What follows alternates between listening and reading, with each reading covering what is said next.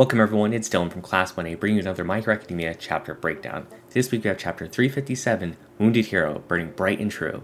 We kick off the chapter back in the Endeavor versus All for One fight. Endeavor has pushed aside his doubt and is really giving AFO the business. And this is the first real fight he's actually ever been in danger, since fighting All Might, of course. But even when he fought All Might, he was just at a fraction of a fraction of a fraction of his former power. And that's because Dr. Ujiko gave him an anti aging quirk that, while he was able to live basically forever, made him only have a fraction of his former power. So the fact that Endeavor has to go all out just to stand up against AFO right now, imagine if this was Golden Era AFO, just no chance. Endeavor's a real force to be reckoned with here. Hawks then sets him up, and then Endeavor uses Vanishing Jet burn on AFO. And Endeavor is fully mentally back here. This isn't a martyr mission for him. He is here to kill AFO, and he needs to be firing on all cylinders.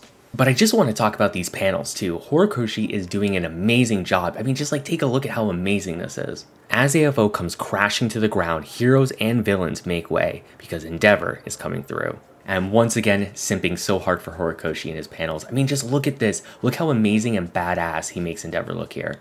As AFO tries to reach out against Endeavor, he spills fire straight from his eyes to burn AFO's hands. And Endeavor's burning so hot, he literally has fire just pouring out of his eyes here. We have never seen this from him before yet. Endeavor then talks about why he is fighting. He is here to constantly pay penance to his mistakes and do everything he can to make sure the mistakes don't affect the next generation more than they already have. And again, this just talks about breaking the cycle so, so, so, so well. Endeavor realizes his mistakes can't be undone. All he can do now is use every bit of his power to make sure that those mistakes aren't felt anymore by the next generation, more than they already have been. And the important thing here is that he doesn't want the next generation to make the same mistakes that he made. Then, Endeavor embraces All for One and begins to burn him to ash. This is AFO we're talking about.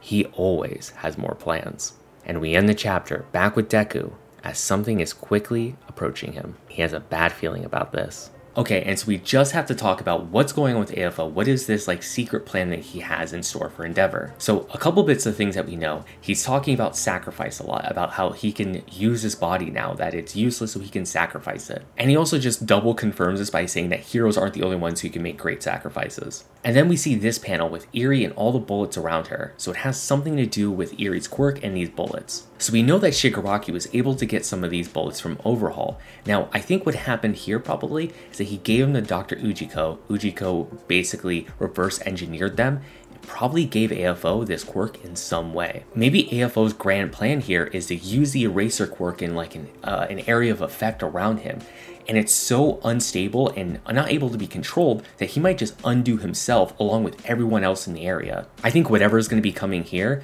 we're not going to see AFO after that, but it is going to be deadly to many heroes. So what actually happens next besides AFO's plan that's about to happen? Well, we still have to check in with what's going on with Deku. Now we have to be wondering who are all the dots flying towards him?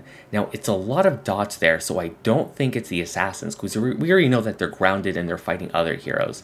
So my guess is that they're probably Nomu, maybe High Nomu, that are there just to slow Deku down. And what's really important about that is that means Shigaraki and All For One are going to see their final form in UA, actually have enough time to fully form. Which is incredibly scary because Deku will not be there in time to help every all the heroes essentially fight Shigaraki in this final form.